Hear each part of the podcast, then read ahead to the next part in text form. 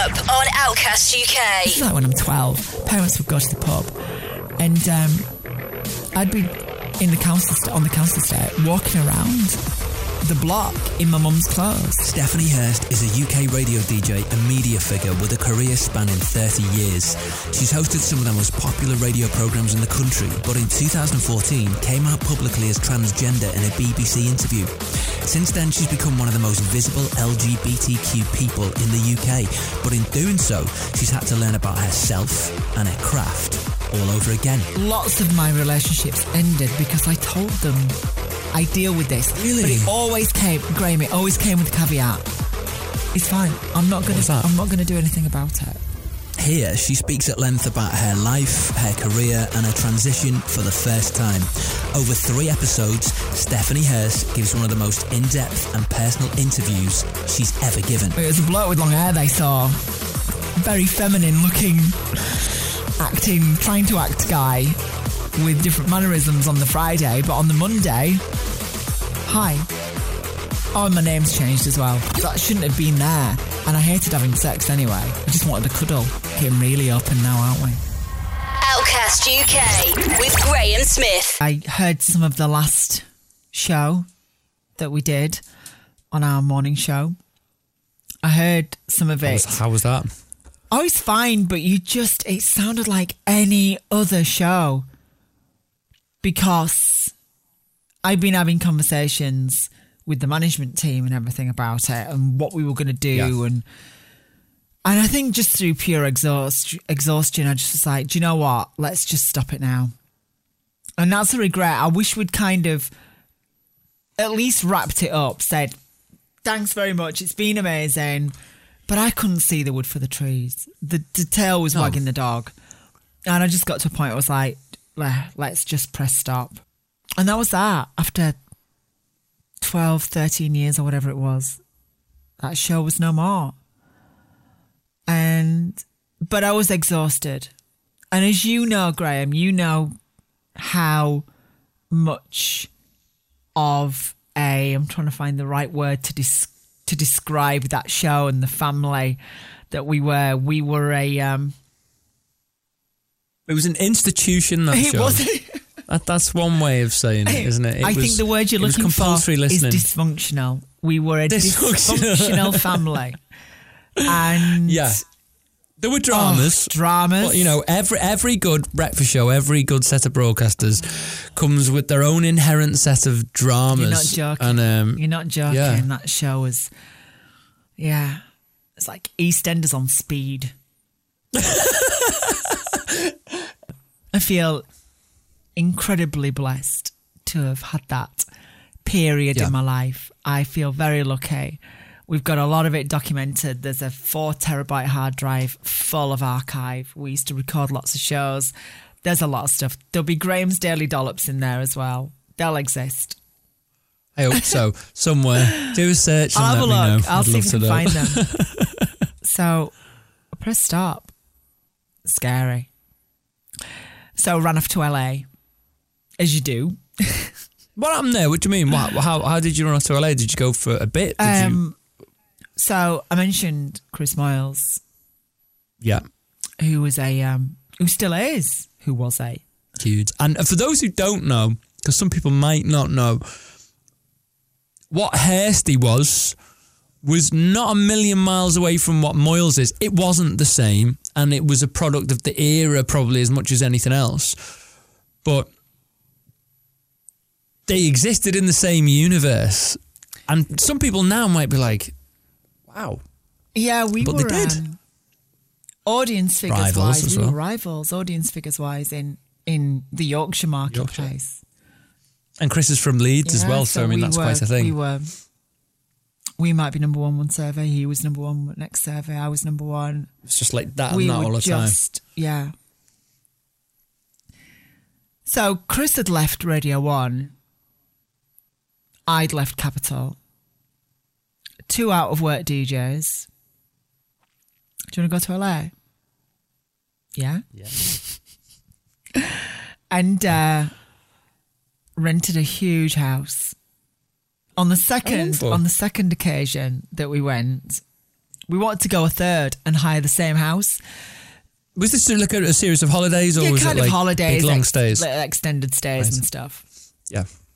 and uh, Chris would stay for a lot longer than I would. And uh, on the second occasion, wanted to rent the same house again, but we couldn't because Harry Styles had bought it. I think that says everything that you need to know about the LA I've experienced is Hollywood Hills. It's Selling Sunset. It's selling. If you've seen Selling Sunset on Netflix, it's that's what I experienced, and it was nuts, nuts, utterly nuts.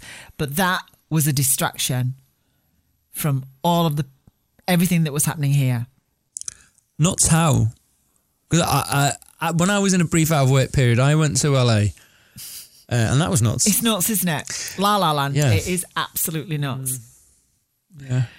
And but it helped me find my headspace. It helped me, especially the first spell before transition. That helped me prepare for what was to come. How? Well, I'd gone from this huge decision of cancelling my radio career and everything that came with it, cancelling my life. My mum died the year before. Did that um, set things in motion a bit for you when your mum No, died? it was always gonna happen. It, was it was it always going to Yeah. happen? Oh, right, okay. Because in my head, I was always like, maybe mum dying made No room for, no, for changes. No, it was it was always going to happen, and I'd, I'd spoken to my mum about it, and she'd known about it. She thought my dad was cross dressing in the eighties. Oops, it was me. I just didn't put her clothes back properly. And uh, why is that button popped off my skirt? I couldn't get it back on properly. Where's my tights laddered? Derek. Dad. I'm sitting there just going. Oh, yeah. So, um, I now have to kind of work out right. What am I going to do? How am I gonna? How am I going to tell this story? YouTube was a good option. Tom Daley had just done it. Uh well, no, it was my publicist that came up with the idea. Obviously, it was staring us in the face, and that's why she's one of the most amazing publicists in this country, Megan Carver at Carver PR. Um, she's just the best, incredible in every sense of the word. You do it on the radio. And she spoke to Five Live, and Five Live were like, wow, so this is a BBC national station, national news and sports station in the UK. And we had a conversation about it was anywhere apart from breakfast because the breakfast show is it's fast moving. You, you you've not got time to kind of really get to the nitty gritty, long form interviews. And uh, I was like, I love Stephen Nolan. Now, Stephen Nolan, He did late, didn't he? yeah, late, weekend late. Uh, does BBC Radio Ulster from Northern Ireland. So I was having it. What do you do when you've quit your job? You put an extension on your house. That's what you do. I think I'm having underfloor heating done at this point. It's like a Roman bath. Oh gosh, it was a good pay of that breakfast show for a bit. so, um, but hey, it's saving energy. It's it's not having radiators on and stuff like that. You know, it it actually it it's not cheap to put down, but actually your bills go down afterwards. So I was, you know, it's kinder to the planet. So uh, off I trundles to Manchester in my car. Goes to Salford, where Five Live Studios are. I go in, meet Megan, and we're having a night out that night. We're going to go for some drinks and some food afterwards because we think it's a, yeah, it's a celebration. You've just done the biggest interview of your life, Yeah. and this is not live, by the way. It's pre-recorded. It was pre recorded, right? Okay. That makes sense to me now, but Yeah. yeah. And um, we do the interview, and all is good. And about 15 minutes in, I reveal that I'm transgender, which I don't refer to myself as now. because I think trans is like transitory. You move from A to B. I've always been female. My brain's female. My soul's female. I have a trans history. I absolutely, and I am proud of that. But if you want to label me, you can stick it on me. But I don't technically go, hi, I'm a trans woman. I'm just a woman. Just Yeah. got a trans history. But that's just me. That's me personally. If you know, I don't care what anyone else says. Um, because I don't really live my life for what other people think. To be honest, and I, th- I don't think any of us should. Oh. Because that's the binary form of society, isn't it? Oh, You're oppressing yourself You're then, aren't you? oppressing yourself.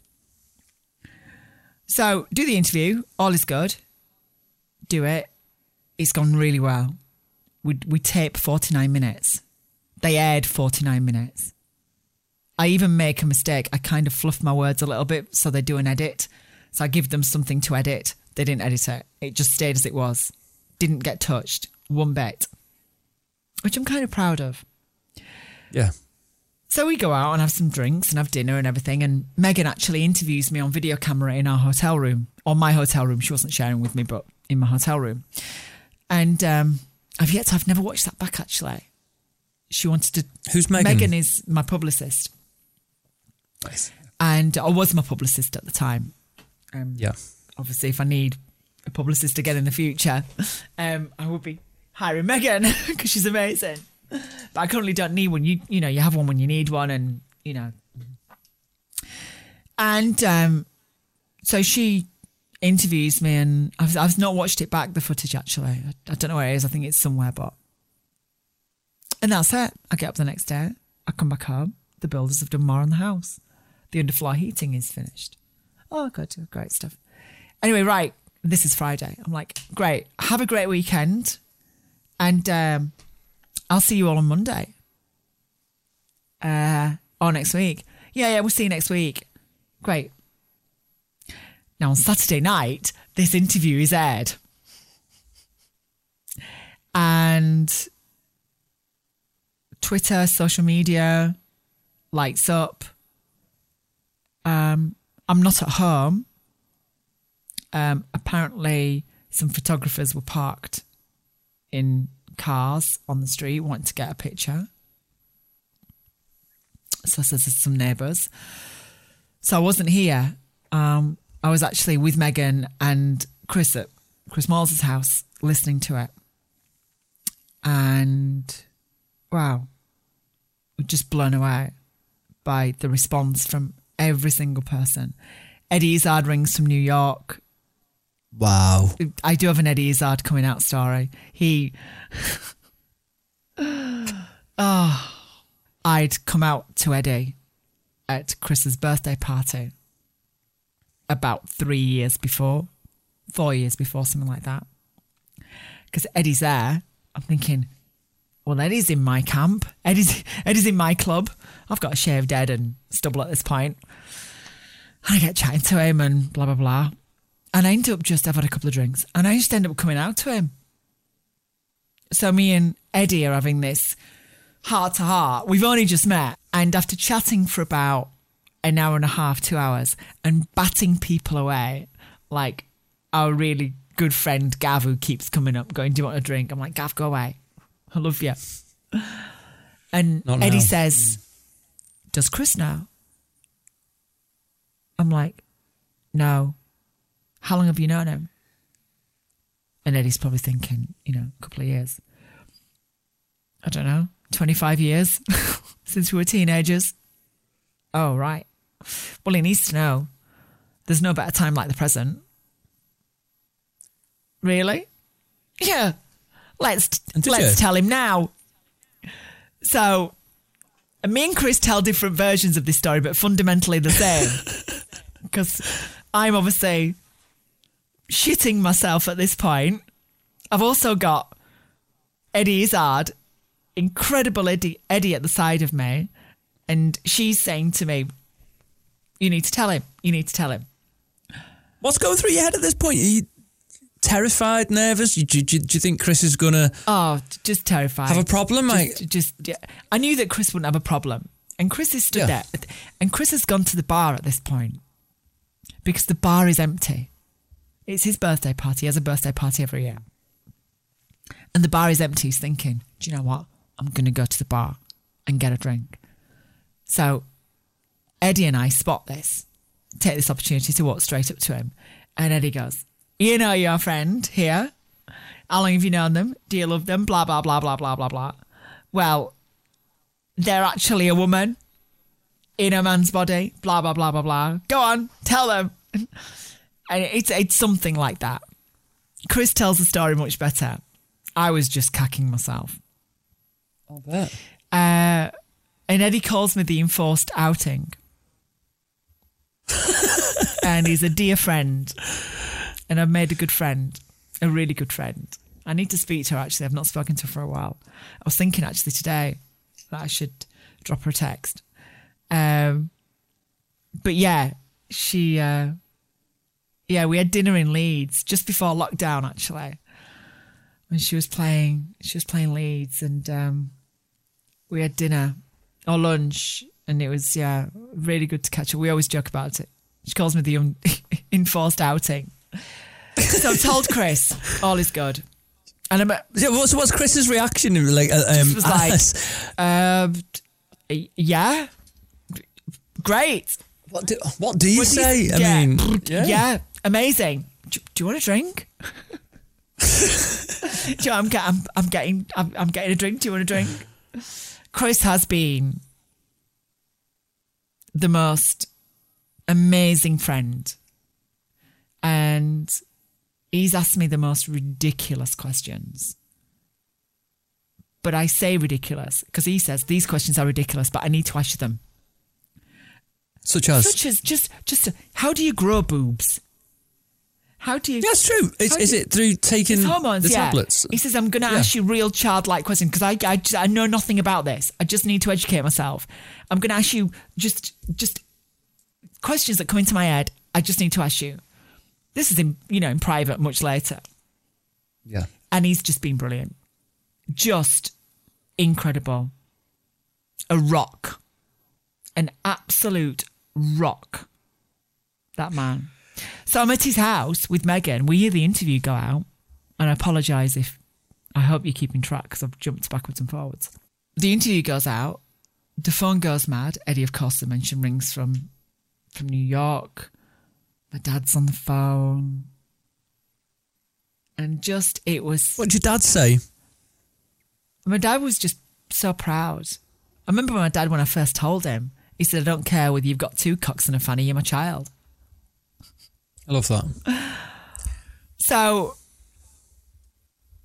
it's done. The cat is out the bag. It's in all of the press. All of the newspapers are running it. It's in all of the Sundays. I'm like, oh, okay. And then Five Live, they've had such a response to this. They run the interview again on the Sunday night at the same time. It gets a rerun. Wow. And then it's podcasted. And it went on to become Five Live's biggest download to date and was for a long time. For a long time until well, podcasting is is the norm now, isn't it? But it wasn't back in 2014. And I come back home on the Monday. Oh yeah, the builders. Now at this point, I've gone and slapped a load of air extensions in. And, you know, I've got I'd been growing boobs, but I was wearing baggy t-shirts. So obviously I've got You've moved further along this, the. well, well, I've, I've transitioned. yeah. You know, it was a it, it was a bloke with long hair they saw, very feminine looking, acting, trying to act guy, with different manneris- mannerisms on the Friday, but on the Monday, hi. Oh, my name's changed as well. But my name had actually changed long before, actually, to be honest, but the builders just didn't know that. So, and you know what? They were great. The underfloor heating guys were a little bit quiet. but uh, That should be the title of my book. The underfloor, the, the underfloor eating guys are a bit quiet. Um, but nice, nice. Not not bigoted or anything. They're just. What do you do with it? What do you? What? Do, jeez, what? It just goes back to that emotion I was talking about earlier, acceptance. And I got nothing but love and acceptance from everyone. I've not. I've been very blessed and very lucky that you know, it's biology at play. And sometimes children are born with limbs that are different or learning difficulties, ADHD, all sorts of stuff. Society teaches us that there's this perfect, a baby comes out all perfect and everything's great. And they should stay on this this binary line but nothing's quite that way, is it? Really? You know, we're all complex, we're all different. And that's what's beautiful about the human race. We're all different. So just as a child is born with limbs that are different or learning difficulties, my soul, the soul of me, my brain formed opposite because biology probably went out the night before and got stoned. And the next day, well, I think that bit goes there. That bit goes there on a huge come down. Yes, yeah, that'll do. And what they did is they just things got a little bit fuddled, and I can't, I can't change that. I googled brain transplants and they don't do them. No, no. They don't do them. I googled it. I think they've tried and Yeah, they're not very very effective. effective. Everything just comes out a bit a bit wrong. wrong. If you do that. And I um, just. so if anyone's listening to this and they go, I don't get it, you're not meant to get it. I'm not asking you to get it. All I ask, and all anyone asks, is that you accept. Just like that child that's born with Downs, you accept them just like that child that's got learning difficulties or you know that adult that their limbs are different you accept because we're all different and wouldn't the world be a nicer place if we all used our acceptance emotion a lot more So what about the um what about the future now? God multi-million dollar question is it what do we want Ish. People ask me this and I go, I don't know. Sometimes I say I don't know because I don't want to talk to them about it, but I want to be healthy. I've lost both parents to cancer. Far too young. I want to be healthy. That's all I ask. I want my health. Everything else will just come and happen. I'll manifest it. I'll think positively. You see, when you're around negative people, you start to think like them you do. and I spent a lot of time with someone that was negative. A lot of time with someone that was negative. And you start to think like that a little bit. Mm-hmm. If you think good things, good things usually happen. You surround yourself with good people. Good things usually happen. And when the bad stuff happens, it doesn't feel as bad. So, my health um, I'd like to meet somebody and settle down. And Where are you up to with that at the moment? What's going on? I've dated people, but I'm too picky. I really am. It's me. It's not anyone else.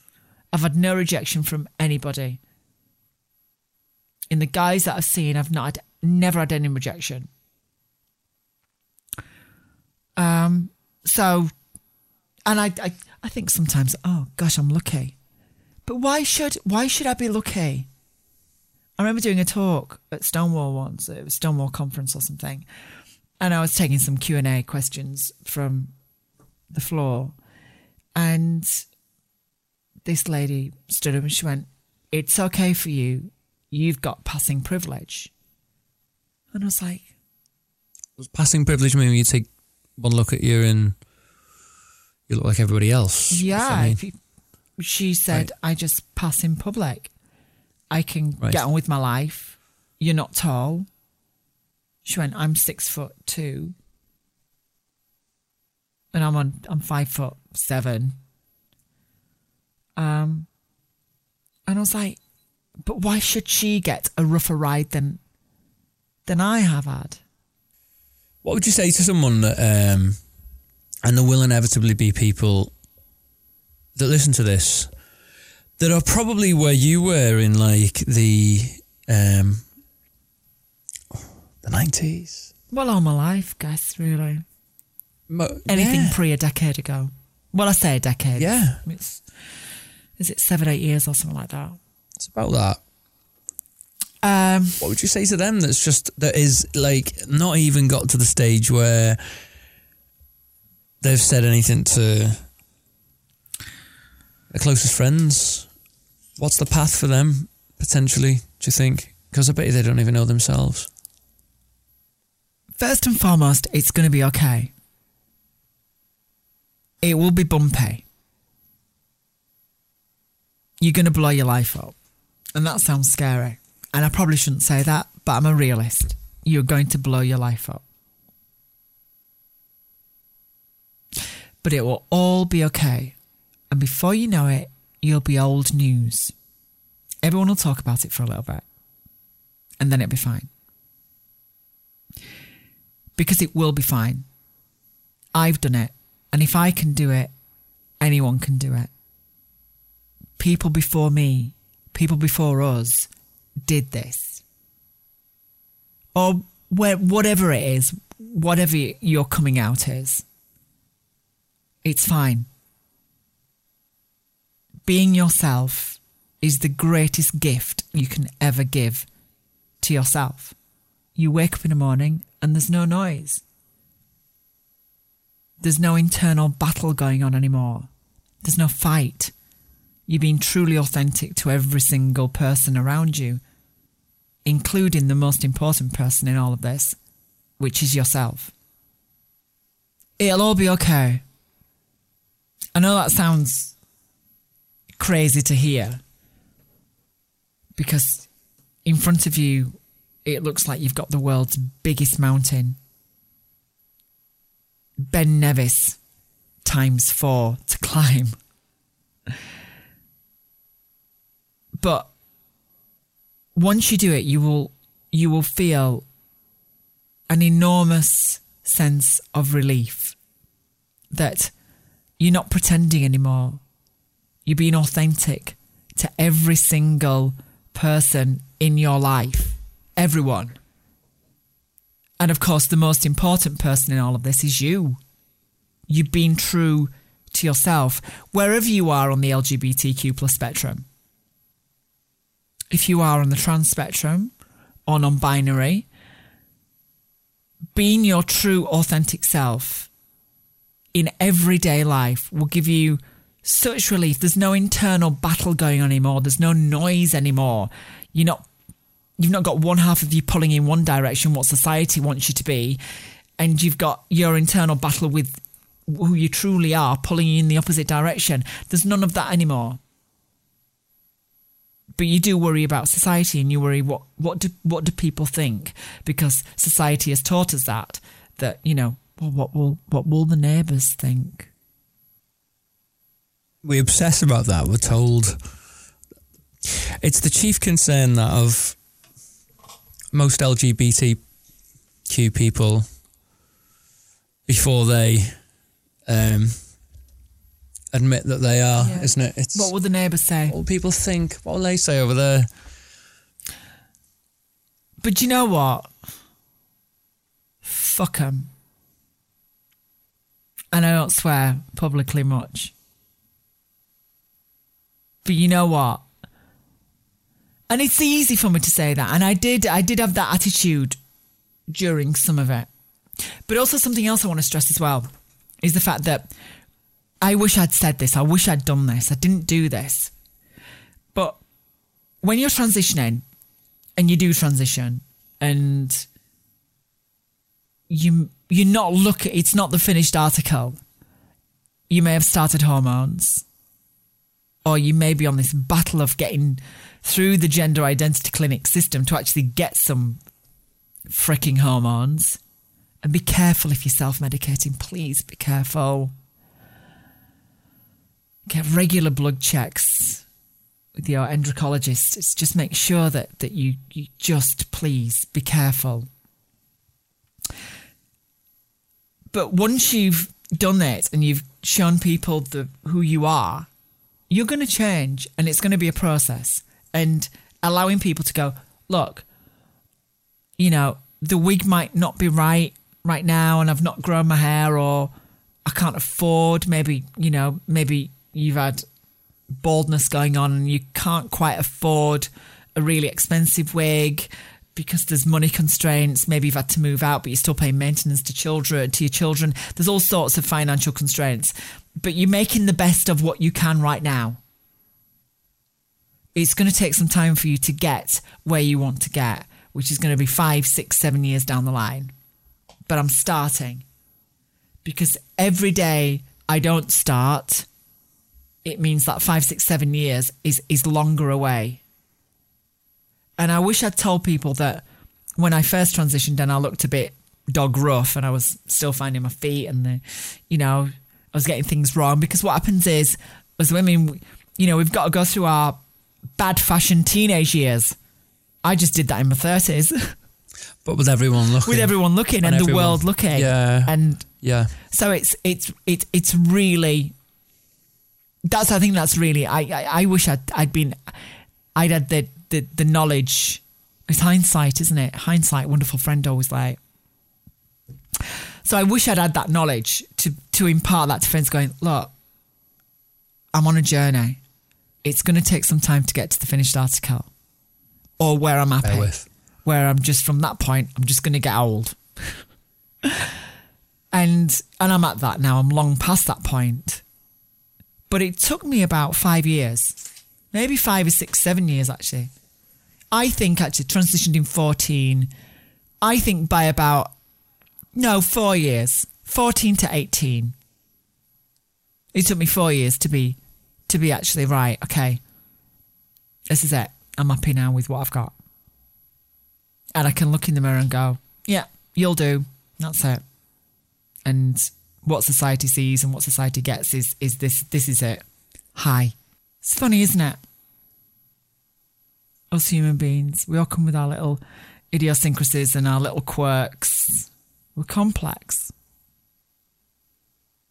and we'll never stop changing you know you look different to what you looked at 16 it's because you are and we just you know we're here for a good time, not a long time. Make the most of it. Life's too chuffing short. Professional Yorkshire. Next time on Outcast UK. What about um, having an orgasm? Oh, it's amazing. That's like, Different because you. I. I think when, as I remember, and it was a long time ago, you know, it's, it's over in a very short space of time. Whereas now it's very intense and it comes in waves. You know, I knew it was coming the day it was in the diary. Under, and it's still in my diary that very date. And if I go back to the diary note, it says Lady Garden installation day.